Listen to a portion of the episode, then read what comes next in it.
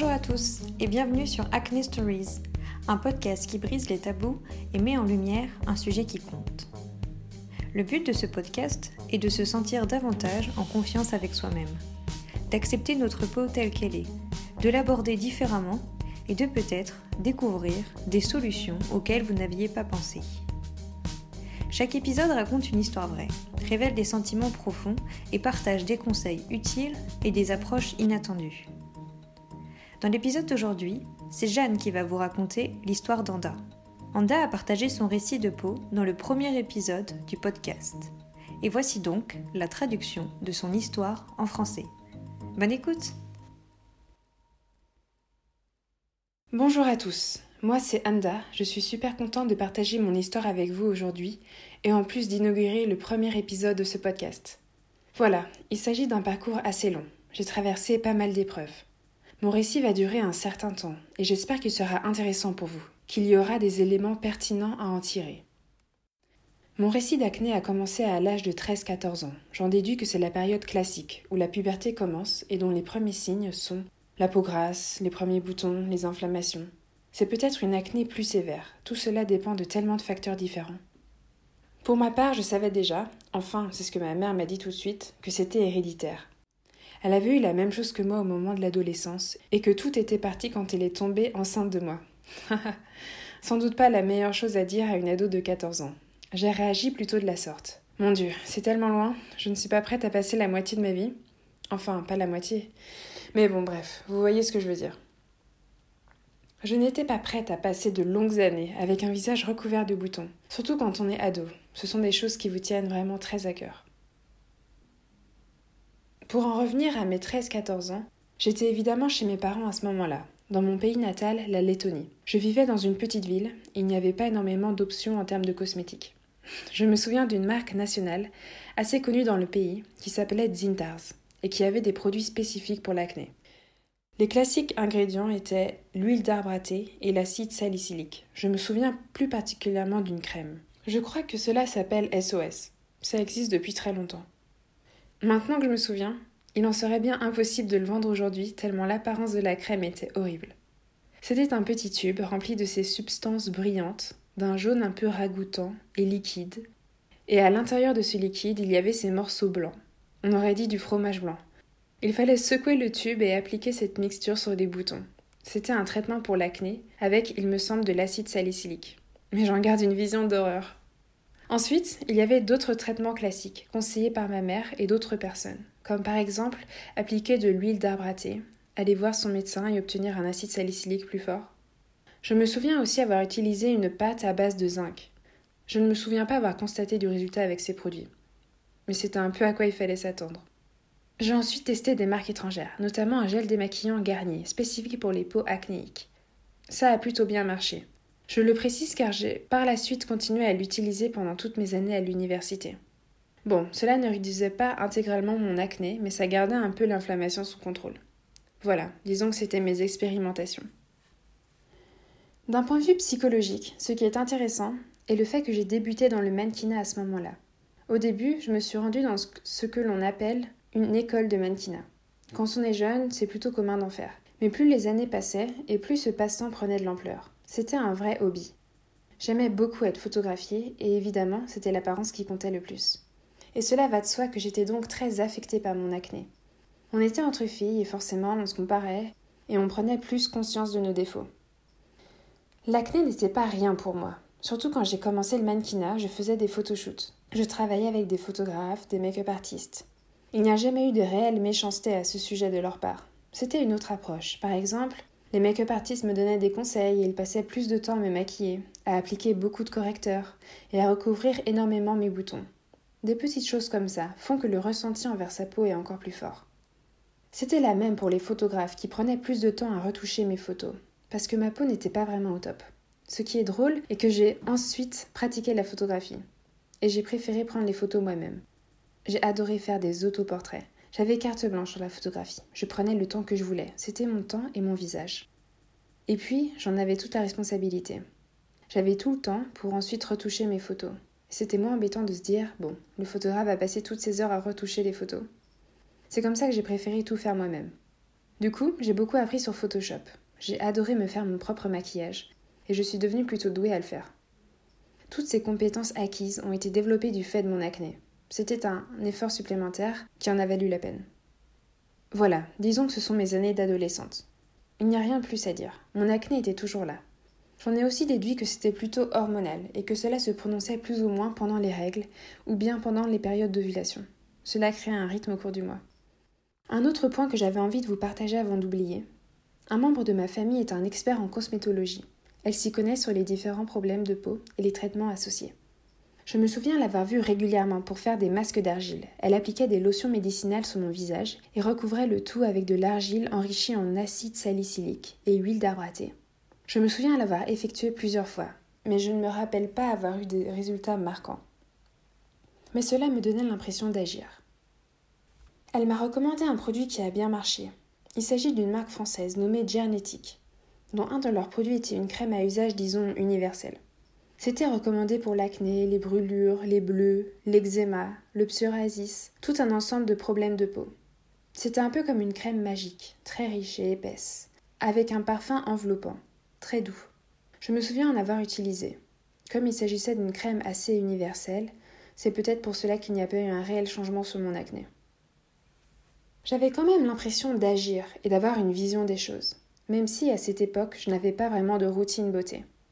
Le niveau de connaissance que j'ai accumulé jusqu'à présent est vraiment impressionnant, parce qu'à ce moment-là je n'avais aucune idée qu'il existait autant de types de peau. J'étais convaincue d'avoir une peau mixte, normale, à tendance grasse. J'en étais vraiment convaincue, pendant un très long moment, et maintenant quand j'y repense, c'est dingue. Il y a un réel besoin d'éduquer sur la peau. Toutes les choses que j'ai apprises et tout le temps que j'y ai consacré est colossal.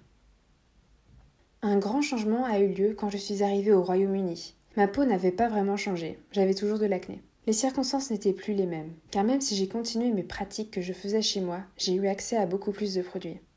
Quand je suis arrivée au Royaume-Uni, j'ai exploré plein de magasins, et j'ai notamment découvert Boots. J'adore Boots, et j'en suis toujours très fan.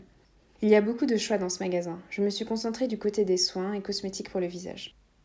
Pendant très longtemps, je m'assurais que mon acné n'empirait pas et maintienne un état stable et je masquais mon acné avec du maquillage dès que j'en avais la possibilité. J'adorais tellement mon maquillage, et c'est toujours le cas. Je passais davantage de temps à rechercher un bon correcteur, un fond de teint bien matifiant, au lieu de me concentrer davantage sur une routine de soins. J'ai tout de même commencé à essayer différents produits, surtout les marques pharmaceutiques françaises. Cela me semblait logique et me donnait l'impression d'aller de l'avant. Ma routine était toujours instable. Je continuais d'utiliser le gel démaquillant Garnier pour les peaux acnéiques à tendance grasse, j'avais aussi essayé ce gommage Neutrogena avec des billes en plastique. Aussi Soap and Glory. Je n'avais aucune idée de ce que je faisais, mais au moins je tentais des choses. Ça n'a pas empiré, rien de plus. Lors de la troisième et finale année du cycle universitaire, les choses se sont vraiment gâtées, surtout vers la fin. Cela empirait de plus en plus. Je n'étais pas sûre des causes, probablement le stress accumulé de réussir ses examens et de trouver un plan pour la suite. Cela faisait beaucoup de pression et je sentais que ma peau en payait le prix. Après l'obtention du diplôme, j'ai traversé une période très stressante, durant laquelle je devais trouver un emploi. C'est ce qui a tout déclenché. Ma peau est devenue vraiment horrible. Cela s'empirait encore et encore. J'ai finalement trouvé un emploi. Mais j'étais encore anxieuse à l'idée de valider ma période d'essai et d'effectuer mes missions correctement. Tout se passait bien, je me débrouillais très bien et j'adorais ce que je faisais, malgré mon anxiété. Tout ce stress a eu un très grand effet sur ma peau. C'était sidérant. Pendant cette période, j'ai vraiment acheté toutes les crèmes possibles des marques pharmaceutiques françaises. Rien n'a fonctionné. J'ai ensuite commencé à faire des recherches sur la peau en général. J'avais envie d'apprendre davantage sur les différents types de peau, sur ce que l'on fait à notre peau. C'est comme ça que j'ai découvert un blog nommé Minimal Beauty, ou bien Minimalastic Beauty, géré par une New-Yorkaise, il me semble. Elle écrivait des articles sur comment créer une routine beauté naturelle et minimaliste. Elle n'utilisait que des huiles et des serviettes en microfibre. J'ai commencé à faire de même. Je nettoyais mon visage avec de l'huile de pépins de citrouille. J'ai tout remplacé par des huiles, y compris ma crème hydratante. Malheureusement, il n'y a pas eu un vrai changement. Sans doute du fait que j'avais déjà atteint un stade d'acné assez sévère, avec beaucoup de kystes et des débuts de cicatrices. Pourtant, en passant des traitements anti-acné assez radicaux, à une approche beaucoup plus naturelle, j'ai compris que j'agressais sûrement ma peau et que cela ne faisait qu'empirer les choses. Ce fut un réel déclic dans ma tête. Au lieu d'agresser ma peau, j'ai en fait besoin de la nourrir et de l'aider à combattre le problème en question. Il était sans doute trop tard pour prendre en compte cette approche. Ma peau était vraiment dans un mauvais état. Je ne suis vraiment pas du matin, mais à cette période de ma vie, je mettais le réveil à 6h30 et passais une heure à recouvrir mon visage avec un maquillage très complet. C'est-à-dire en utilisant deux types de correcteurs, un fond de teint ultra matifiant sur l'ensemble du visage, une poudre fixatrice, un peu de highlighter, puis fard à paupières, mascara, eyeliner. Je mettais tout ça sur mon visage chaque jour de la semaine. Bien sûr, cela ne camouflait pas la texture, mais au moins mon teint était unifié. Je n'avais plus aucune rougeur. Uniquement la forme des kystes était visible. La texture de la peau était vraiment problématique. Je me souviens lorsque je prenais les transports en commun, la lumière dans le train était horrible. Elle éclairait bien au-dessus du visage, et donc faisait tout ressortir. Cette lumière jaune qui donne un teint maladif. Je me souviens des gens dans le train qui me fixaient. Je le remarquais tellement et me sentais tellement horrible. Je pensais qu'ils me fixaient à cause de ma peau, ce qui était sans doute le cas. J'ai fait de la psychologie à l'université. Il y a une psychologie évolutionnaire.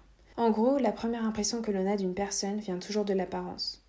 Ce stigmate social est toujours présent, même si cela progresse. Ensuite, il y a des informations complètement fausses autour de l'acné. Par exemple, que l'acné est sale, qu'il s'agit d'une maladie liée au manque d'hygiène et qu'il faut se laver le visage, qu'il faut davantage prendre soin de soi. C'est entièrement faux. C'est triste et cela n'aide pas du tout. C'est totalement faux. Les gens qui ont de l'acné, ils n'ont pas envie d'en avoir, et ils font tout ce qu'ils peuvent pour s'en débarrasser.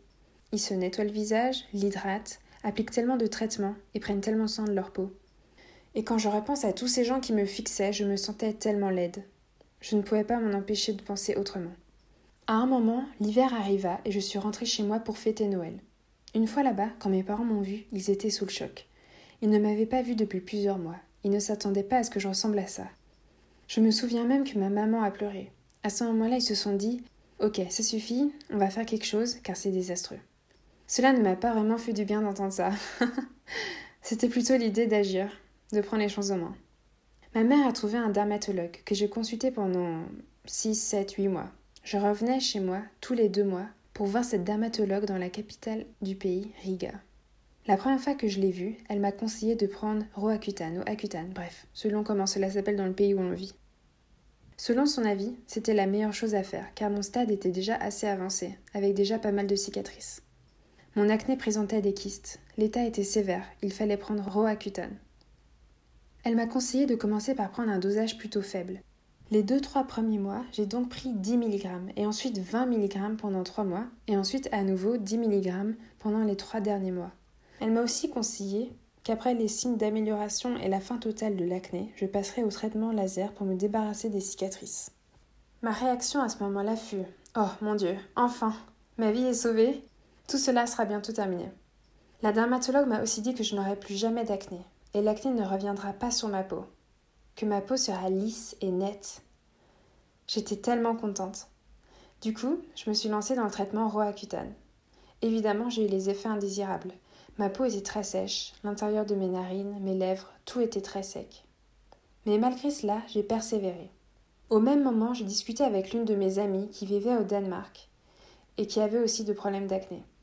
Elle avait été voir un dermatologue qui lui avait prescrit le traitement Roaccutane. Par contre, son dosage avait directement débuté avec 40 mg. J'étais plutôt étonnée, car c'était une sacrée différence par rapport au mien, alors que l'état de notre peau était quasiment identique. Cette question restait un peu en suspens. Bref, en tout cas, le dosage a fonctionné pour moi. J'en étais très contente. Une fois le traitement fini, ma peau est devenue vraiment belle. Je n'avais plus de poussée de boutons, et donc j'ai commencé le laser.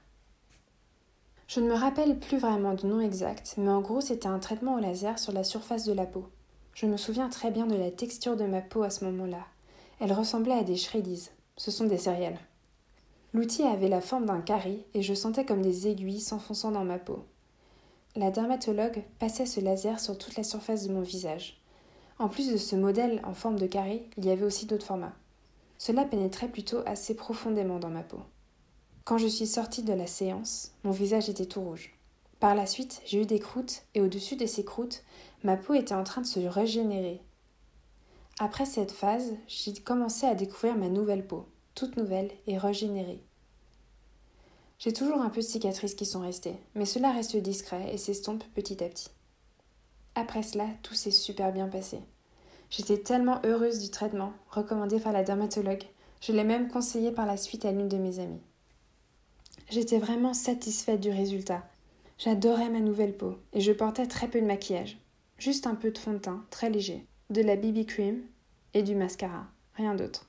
Je n'ai plus retouché à mon fond de teint ultra matifiant, aux poudres, et j'ai dû tout jeter car la date d'expiration était passée. J'étais très très très heureuse. Jusqu'au moment où, c'était environ deux ans et demi plus tard, mon acné a commencé à revenir. Dans un premier temps, j'étais très énervée. J'avais vraiment cru aux promesses faites que mon acné ne reviendrait plus jamais. Mais cela réapparaissait petit à petit. C'était beaucoup moins pire, mais quand même présent, surtout près de mes tempes. Je remarquais des signes d'inflammation, des rougeurs, des démangeaisons, et ensuite quelques cicatrices. J'ai commencé à paniquer. Cela m'a énormément affectée. Je ne savais plus vers qui me tourner, à qui faire confiance. Je me suis donc lancée dans des recherches. J'avais bien vu que ma peau avait beaucoup changé depuis plusieurs années et qu'elle était en fait sensible. J'avais besoin de prendre soin de ma peau et de l'aimer. Clairement, quelque chose manquait dans mon corps, dans mon système immunitaire. Peut-être une carence. J'ai concentré mes recherches sur les compléments alimentaires au lieu de regarder du côté des traitements et des crèmes. Cela ne semblait pas être hormonal non plus, donc je me suis renseignée sur les vitamines et me suis arrêtée sur le zinc. Pour en revenir au début de mon récit, quand j'étais plus jeune, il m'arrivait d'utiliser des soins à base de zinc qui n'avaient pas fait grand-chose. Je me suis donc penchée sur le zinc en tant que complément alimentaire et appris pas mal d'informations sur les propriétés, en plus de lire des témoignages. Je me suis dit, bon, cela pourrait peut-être fonctionner. C'est peut-être ça la solution. Un peu de temps avant ça, j'ai cru un moment qu'il s'agissait d'une acné fongique. J'étais donc allée à Whole Foods, une sorte de magasin bio à Londres, et j'ai acheté des soupes à base de soufre. Il n'y a pas eu de résultat, à part que ma peau était plus sèche. J'avais fait une croix sur les possibilités qu'il s'agissait d'une acné fongique ou hormonale. Les causes n'étaient pas non plus liées à l'anxiété, car j'en ressentais très peu. J'étais heureuse dans ma vie. Je venais donc à la conclusion qu'il s'agissait d'une carence dans mon système immunitaire. Pour en revenir au zinc, j'ai beaucoup lu au sujet de ses propriétés anti-inflammatoires. En plus, l'acné est une forme d'inflammation et la peau réagit face aux bactéries, ainsi qu'aux autres éléments présents sur la peau. Du coup, j'ai tenté le coup j'ai acheté une boîte de zinc picolinate en comprimé de la marque Solgar. Apparemment, ce produit faisait de l'effet. Je me suis bien renseignée à propos du maximum de dosage à prendre. Il faut être très prudent. Je crois qu'il ne fallait pas dépasser 15 mg par jour et faire le traitement pendant deux mois maximum, car sinon un mauvais dosage peut entraîner une carence en cuivre. Avec le zinc de Solgar, je prenais 2,22 mg par jour. Je prenais très soin de le prendre quotidiennement pendant deux mois. Je remarquais déjà des progrès.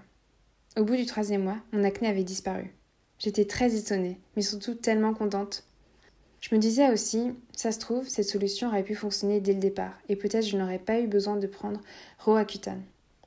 Je pense que maintenant, beaucoup de gens ont conscience de la lourdeur et les effets négatifs de ce traitement. Mais bon, ce qui est fait est fait. Cela fait partie du périple. Heureusement pour moi, tout se passe bien. Le zinc, je l'ai vraiment gardé sous le coude. J'ai arrêté au bout des deux mois, et je me sentais en bonne santé. Dès que les boutons réapparaissent, je reprends du zinc et tout redevient normal. C'était ma cure, ma cure finale pour vaincre l'acné. Maintenant, ma peau est très belle. Je remarque davantage les différentes réactions de ma peau lors de la prise de compléments ou l'application de certains produits. L'acide salicylique me provoque encore un peu d'acné. Sans doute ma peau ne s'y est pas encore totalement habituée. Je garde un œil sur tout ça. Je suis très satisfaite à présent. Je pense que j'ai réussi quelque chose et que j'ai découvert des solutions. C'est peut-être un peu cliché de dire cela, mais je suis ouverte aux gens qui souffrent d'acné. Je les invite à me contacter, car j'ai trouvé des solutions pour m'en débarrasser, et donc peut-être cela peut aussi fonctionner pour eux. Bien sûr si cela l'étend ou non. Je partage mon expérience et je sais ce que c'est que d'avoir une peau ravagée. Et quand je repense à cette période de ma vie, je me dis que c'était vraiment le pire du pire. Vraiment, c'était la pire période de ma vie. Ma confiance en moi, mes ressentis, la façon dont je me voyais, c'était très très très négatif à 200%. Pour moi, il est important de continuer à en parler, de trouver la solution qui marche pour chacun. Chaque cas est si unique. Au bout du compte, c'est génétique. Cela arrive aux gens via tellement de chemins différents. Les traitements contre l'acné devraient être personnalisés, façonnés et adaptés pour chaque personne. Car chaque peau est différente et unique. Chaque système immunitaire réagit différemment selon leur consommation et autres facteurs. Cela varie tellement, aussi bien pour les traitements que l'après-traitement. Le laser a vraiment bien marché pour moi, pour vaincre mes cicatrices d'acné. Cette solution devrait être accessible pour tous. Il n'y a rien de mieux qu'une peau parfaite, mais avoir une peau qui passe est vraiment le plus important. Du moment que vous en êtes satisfait, que vous vous sentez confiant et heureux avec qui vous êtes et votre apparence, voilà ce qui compte. C'était mon histoire. J'espère que l'épisode vous a plu. Si vous souhaitez partager votre histoire ou bien un simple commentaire, je vous invite à envoyer un message à acnestoriespodcast.gmail.com. N'hésitez pas à partager cet épisode sur les réseaux sociaux et de lui donner une note sur iTunes. Acne Stories est à présent sur Instagram. À très bientôt pour le prochain épisode.